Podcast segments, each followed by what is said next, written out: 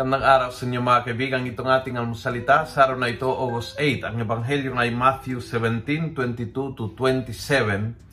Sabi, While Jesus was in Galilee with the twelve, He said to them, The Son of Man will be delivered into the hands of men. They will kill Him, but He will rise on the third day. Malinaw sa Panginoong Jesus yan na they will kill me, but it's not the end of the story. Malinaw na malinaw. At sana malinaw din sa iyo They will try to destroy you, but you will rise. They will try they will try to kill you, but you will rise. Minsan physically, many times hindi physically, but they will try to kill you morally sa pamamagitan ng chismes, ng paninira, sa pamamagitan ng pangontra sa mga pangarap mo, sa pamamagitan ng panghihila pababa. They will persecute, they will try to kill you. They will try to kill your dreams.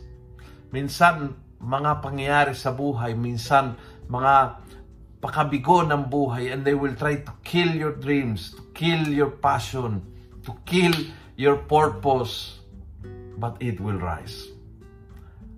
Anyone na sumusubog na sirain ang buhay, ang plano, ang purpose ng mga hinirang ng Diyos ay hindi magtatagumpay ang Panginoon will always rise.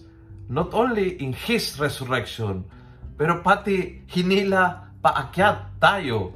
Ang Panginoon ay sinasamahan tayo, tinutulungan tayo na ang resurrection experience niya ay maging resurrection experience mo, resurrection experience ko. Na yung feeling mo nakakasira ito ay eh, bigla makikita mo God use it to bless you.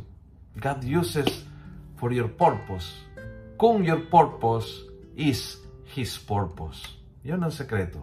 Kaya, ngayong araw na ito, matulog tayo na mahimbing sa pakakaalam na nasa kamay tayo ng ating Panginoon, kahit anong balak na sisirain buhay natin, plano natin, pangarap natin, passion natin, hindi matatagumpay kapag tayo ay dikit sa ating Panginoon. Kung paano He went down, we might go down, but kung paano He went up with a new life, ganon din po sa atin. Kung nagustuhan mo ang video ito, please, pass it on. Punuin natin ng good news ang social media. Gawin natin viral araw-araw ang salita ng Diyos. God bless.